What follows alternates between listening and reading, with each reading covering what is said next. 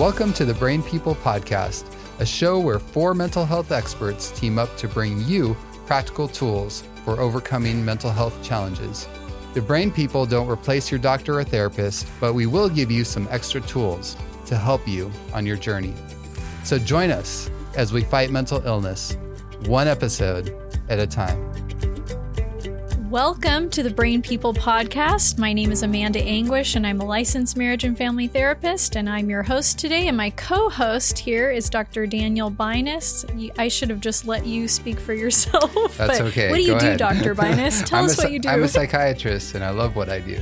Awesome. Well, today we're going to be talking about victim versus victor mentality, and we hope you'll get a lot out of it. So let's start. And my first question is, every good presentation starts with, let's define what victim and victor are. So yes. What's a victim? Okay, so when we're talking about a victim mentality, we're really talking about someone that tends to blame their circumstances, having this kind of blaming mindset and what we call in psychology an external locus of control. Mm-hmm. And basically what that has to do with is this sense of like, okay, my circumstances, maybe it's other people or things that are happening in my life, they're really to blame for my mental health, for mm-hmm. my bad job, for my bad teeth, for, you know, my unruly dog and everything else in my life. So it's kind of like this, oh man, life is just happening to me and I can't do anything about it.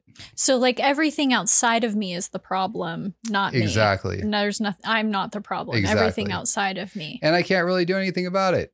Oh yeah. I'm handicapped to my circumstances. Exactly. Okay. So if that's the victim, then what is the victor mentality? What's that? What's the definition of that? Yeah. So basically the victor mentality is the opposite. So that is somebody that another way that term that we often use is an ownership mentality mm-hmm. where they take ownership of their life. They say, you know what, I can't control everything around me, but I can control how I respond to that. And so it's this sense, what we call in psychology, instead of external locus of control, internal locus of control. Like I can't control everything in my life, but I can control my response. And so this sense of like, okay, I'm going to take responsibility for my life, even though I can't control everything happening to me. Okay. So internally, locus of control. That's right. So focusing on what I can do about the things that are happening externally. Exactly. Okay. Exactly. Cool. So then let's get a little deeper with the victim part, because some people might want to figure out if they are more identifying with the victim. So what are some of the symptoms of like a victim? Yeah. So some of the common symptoms, and I think you could probably speak to this very well as a therapist, but constantly blaming other people or circumstances, having this mentality of like life is against me. Mm-hmm. And, you know, it kind of reminds me of one individual that I talked to, and they said that their father, he was very depressed himself. And he said, you know, life is like a bowl of cherries. It's full of pits and cherries. Right. But just kind of like this negative, you know, pessimistic outlook, reliving painful memories and almost relishing in that. That's a symptom. In other words, like saying, oh man, this is, it just was terrible. You know, what happened in my childhood, or it was terrible what happened. And it might be, you know, but continuing to recount those terrible experiences, or did you see the way that person treated me? It was just terrible. And, you know, it's one thing to mention it and then move on, but they keep bringing it up. And it's almost like romanticizing it, like, oh, this, you know, tragic thing, but let me tell you the story and let me go over it again and again. And sometimes we call that perseveration, where we just keep talking about the same things. And you know, it'd be nice if they talked about good things, but in this case, it sounds like they're all negative things. Right. Like, it's let me tell you every bad negative thing that's negative happened. Perseveration, feeling sorry for yourself. And in a way, you know, kind of using that to attract people to feel sorry for yourself and get attention. And that's often, you know, a big benefit. Like one of the big symptoms of victimhood is like, okay, I derive benefit somehow from being a victim because I'm going to get help and I'm going to get attention and my love needs. And so the more sorry I can get people to feel for me, that, you know, the more I'm going to get some of those needs met. Now, I will say, you know, a lot of people, this can be very much learned behavior, and it's not like they're purposely like wanting to be victims. And so, you know, if you're, some of these things are resonating with you as our listeners, you know, I don't want you to feel, you know, judged or criticized. It's just like, okay, this might be the best way that you've learned to cope so far, but I'm hoping that you start realizing through this podcast, there's better ways. Yeah. And a lot of things we don't realize we're learning. I talk to people all the time about this. Like, I don't recognize there's something wrong with what I'm thinking or how I'm thinking because I've never gone in somebody else's brain to see how they think. So this is kind of just helping people become aware of maybe where their victim symptoms might be. That's right. Yeah. And I'm curious too. And I know you're supposed to be interviewing me, but you know, just as a therapist, obviously there's got to be some secondary benefit, right? I mean, in your experience, what do you think?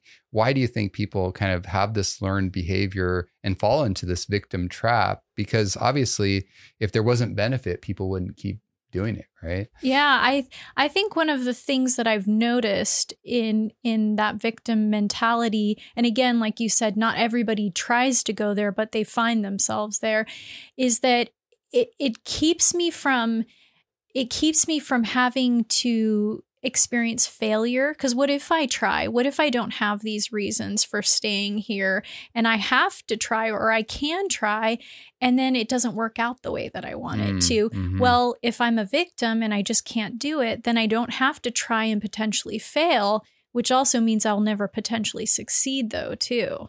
No, that's a really good point. I hadn't thought about that, but that makes sense because then it makes it actually kind of an easy out and a bit of an excuse because, you know, part of us might like hard work a little bit, but most of us, our natural response, I think, is like, I'd rather not work. I'd rather have someone else do it for me. And then, you know, the other piece I really have seen is that because of that attention, like we all love attention. We love, like we need love. And so if that's how we've learned, like, you know, our family dynamics or whatever, we've learned exactly. You poor thing. Right? And we don't know how to get that any other way. Exactly. Then we'll seek that out. Then we're going to seek that out because that's what we've learned will get us the attention and the love that we need. Yeah. The direct path there. Yeah. So, okay. So why does it matter? Knowing these things and stuff like that. What are we going to get out of this at the end? Yeah. Yeah. So obviously, even though there can be some individual initial, maybe quote unquote benefit, secondary gain, the broader outcomes for having that victim mentality are actually quite negative. So what studies have shown is when people have that victim mentality, that they have higher rates of depression and anxiety, more difficulty managing stress levels, and, you know, just being less successful in life, being less able to persevere through challenges and difficulties. It's almost like taking on a handicap that you never had to have. That's right. Yeah, exactly. And so there is a huge downside for having this mentality because it essentially paralyzes people. And that's, I think, as a therapist, that's one of the hardest things to watch is when somebody, you just initially look at them and you're like, wow, they're attractive, or wow, they seem to be, you know, of a stature that could handle all kinds of things.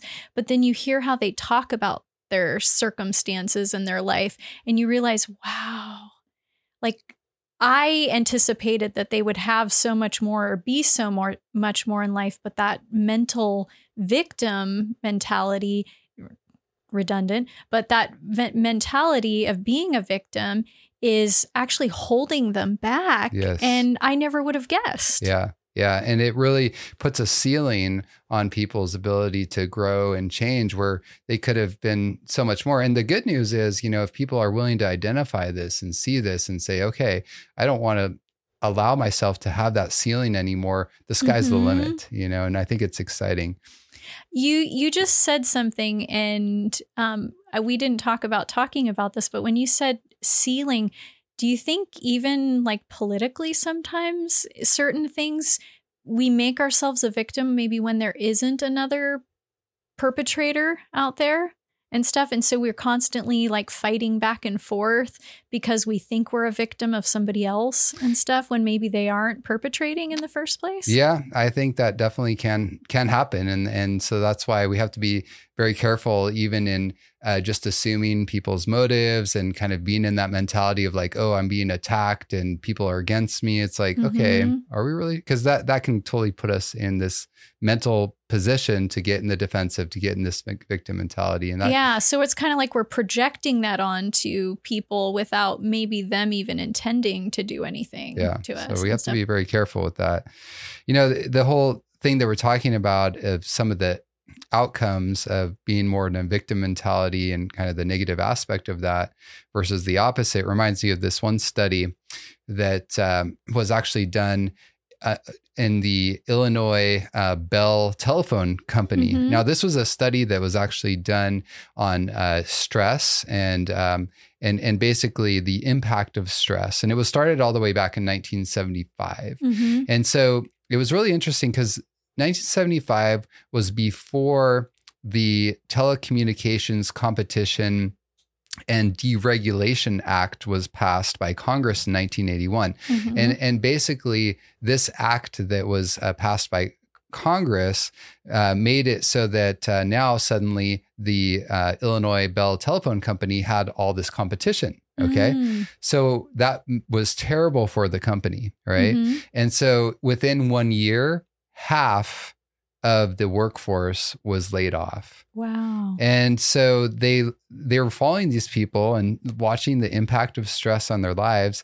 And what was really interesting is that a lot of the people like really crashed and burned and struggled, but then there was other people that actually thrived after. And these are all the people that were laid off. Exactly. And so half of those crashed and burned and the other ones were thriving and doing really well. And they're like, what's the difference? And they looked at their mentality, and the mentality was basically that victim versus victor mentality.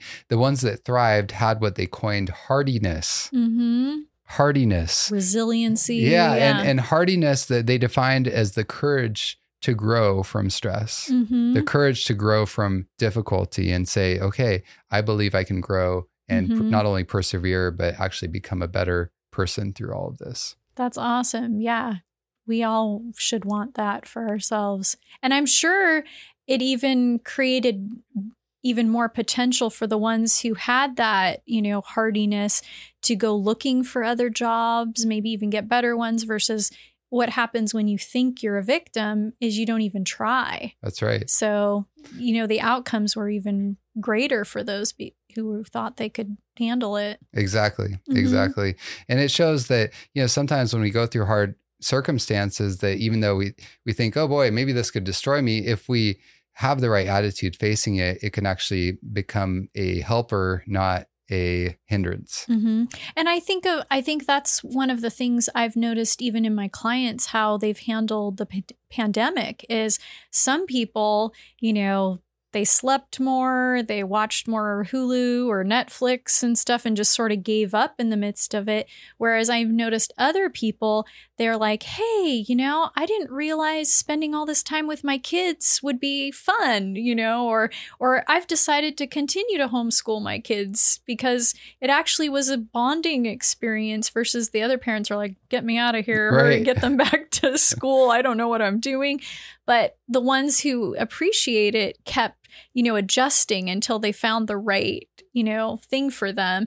Versus some people got healthier and got more fit because they had more time at home. They didn't have the, you know, the transition of going to work versus in coming home. They could just take that hour in the middle of the day to exercise or something like that. So they were looking for those things. That's right. So it seems like even being a victor makes you more creative. That's right.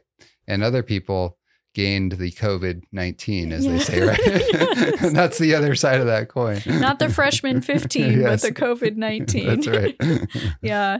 Okay. So what are three ways, this is kind of a funny question, but what are three ways we foster victim mentality?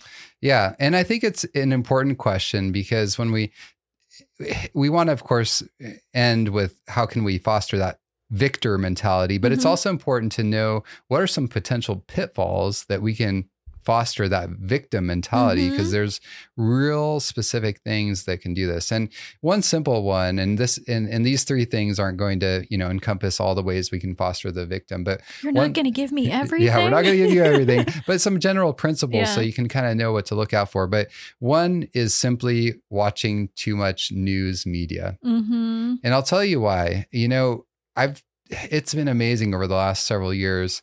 I've noticed such a strong trend for those people that watch a lot of news media.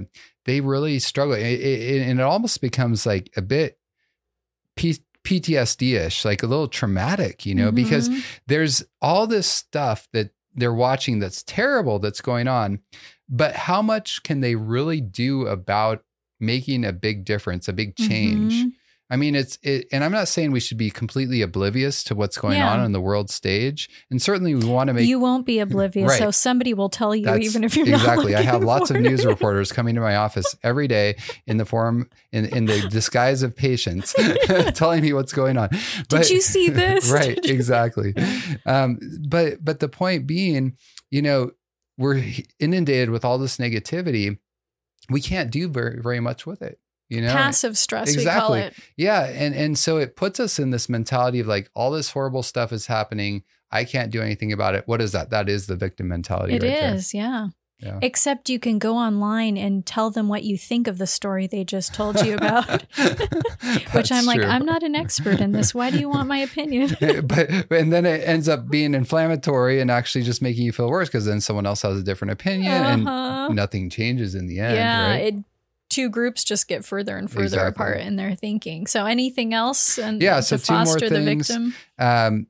Secondly would be really reflecting frequently on the way people have hurt you in the past, you know, reflecting on... But they really have hurt me. Yeah, and it's true. I mean, oftentimes we've been very wounded, but how much good does it do to keep reliving that pain, you know, and certainly I'm not saying we shouldn't go through the process of forgiveness. We should, you know, and we need to face that pain and deal with it and process through it, but continuing to talk about it over and over again and almost wearing it as a badge on our shirt sometimes of the wounds we've received. Like, this is my Purple Heart because I was whatever, you know, and certainly, again, I'm not trying to say it's a horrible thing when people are abused and misused and all of this, but we need to be so careful not to just relive that over and over again. It's like watching the film over and over again of what happened. There's a quote that I love that I have to share.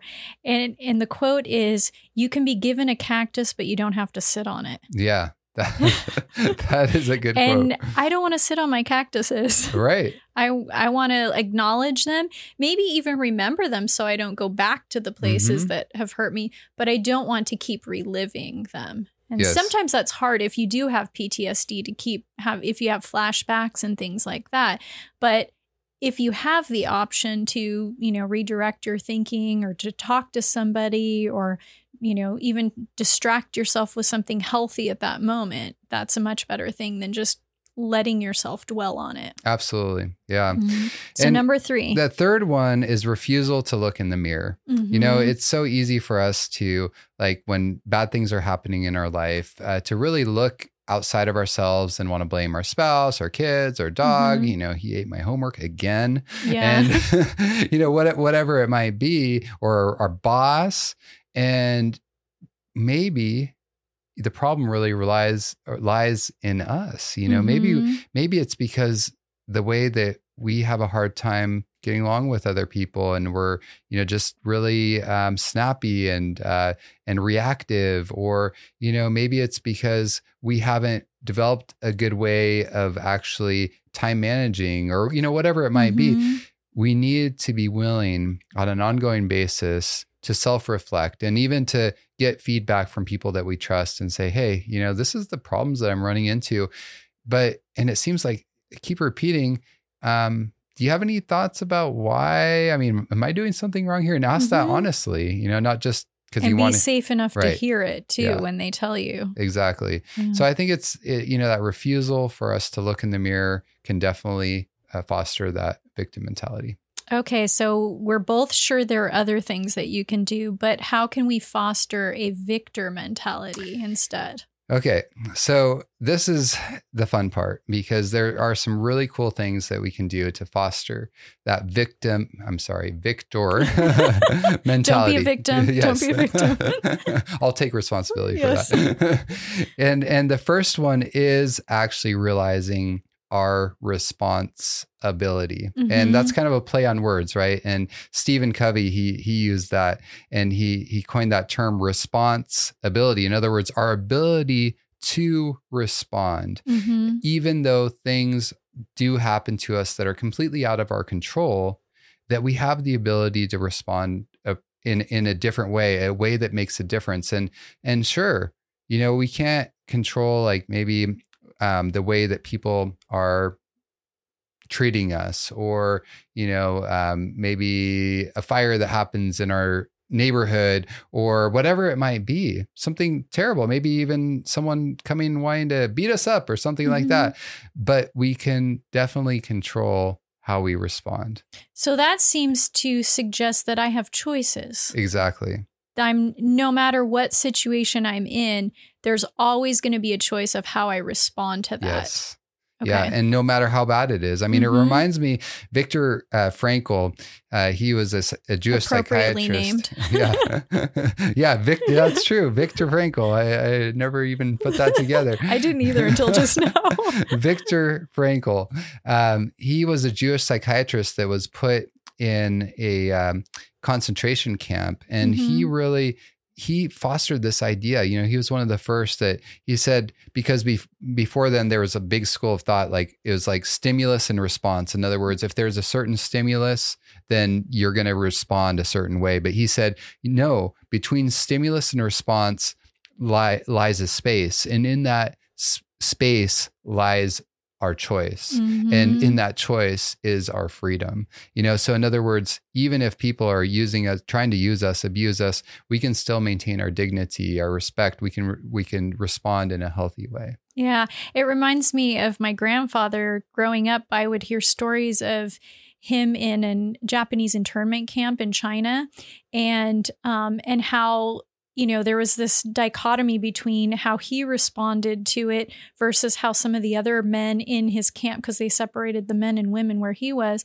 And he said, you know, he was trying to like trade his shaving kit for a mosquito net so he wouldn't be bothered by the mosquitoes. But meanwhile, there'd be like some of the guys would come in, lay down on their bunks, turn over, and they never got up.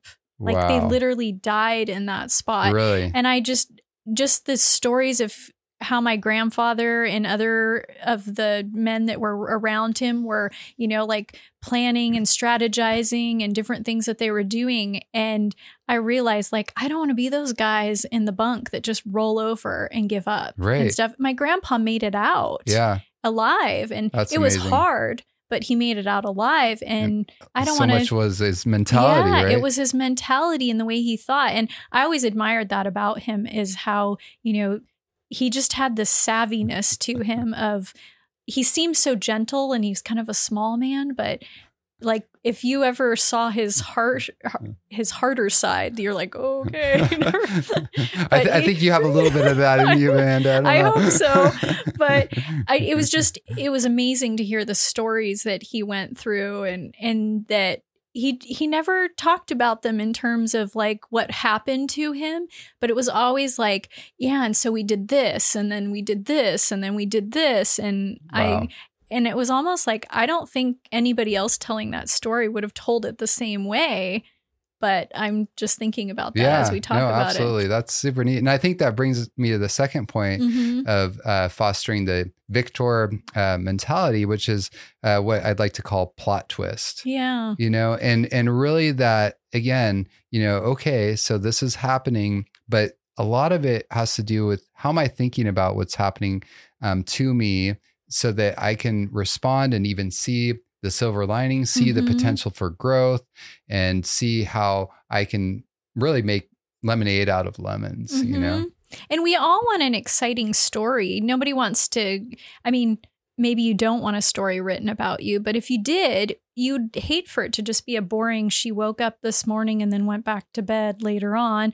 We want the story that has the plot twist. Those are the stories we like to read to see how people respond to them. There's something that inside of each of one of us, we want to think like, I could do that maybe if I was in that situation. Yeah, absolutely. And the really cool thing is there is even types of therapy, and we call it cognitive behavioral therapy, that really fosters this sort of thinking, right? Reframing it and saying, okay, we can reframe things in a more positive way, and we can behave in this way, and really think about it this way, so that good things actually can come out of this difficult situation. And that has to do with choice too. I have a choice as to believe this about the situation, or I could believe this, or maybe even believe this or believe that. And there's limitless ways that I can think about the situation. Absolutely. So, cool. Number three. All right. So the final way to help foster a Viktor mentality is actually healthy spirituality, a connection with God. Because again, there are so many things that are outside of our control, but if we know somebody that can intervene and can control everything, that really can put our mind and our heart at rest, you know, and realizing like, okay, I definitely don't see the big picture, but if I trust that God does, and I know that he has good in mind for me, then even what I see right now, and maybe I'm upset about, I know in the end can work out in a positive way. Yeah, I'm reading through the story of Joseph right now. That's my favorite story in the Bible, I think. But just watching how many times he was kicked down and mistreated and everything.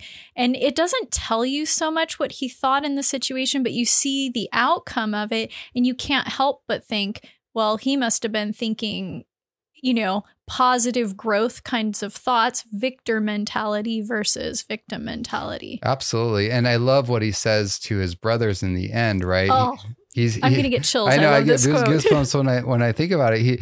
He says, you know, what you meant for evil, God meant for good. Yeah. And when we see, you know, those sorts of stories like Joseph, even like Viktor Frankl, like your grandpa, for example, it's like, yeah, there is an enemy. There is evil out there. You know, there is a devil who is trying to destroy God's children and trying to like hold us down and make us suffer and all of this. But even out of the difficulties, out of the suffering, out of the hardship, God can and he will bring good if we continue to trust that he has a plan and we continue to hang on to him. You know, there were months, there were years in Joseph's life where he was probably like, I don't know where this is going, but you know what? 13 years of ups and downs. But I'm going to choose to keep trusting that God has a plan, and whatever happens, I'm going to remain faithful to him. And, you know, in the end, God's plan was beautiful, and it was preparing him for a great work to really not only for his own life, but to rescue his whole family. Yeah. And how powerful that all of that stuff together, all of the bad stuff that he went through, I always think like he was a Hebrew or an Israelite in the midst of an Egyptian country. That's like, and he was second in command. That's like us pulling somebody out of another country who has been like a slave and putting them up to vice president. Yeah, it was amazing. Yeah, pretty cool. Well, that's a good time to wrap up and everything. Hopefully we're all going to be victors after this. Well, we can all be victors. So I want to thank you for watching or listening, however you came upon us. And we'll send you off with that. And so, if you only take one thing away from today's show, remember this. If mental illness is a whole person problem, then it must have a whole person solution. I'm Amanda Anguish. And I'm Dr. Daniel Binus. And you've been listening to the Brain People Podcast.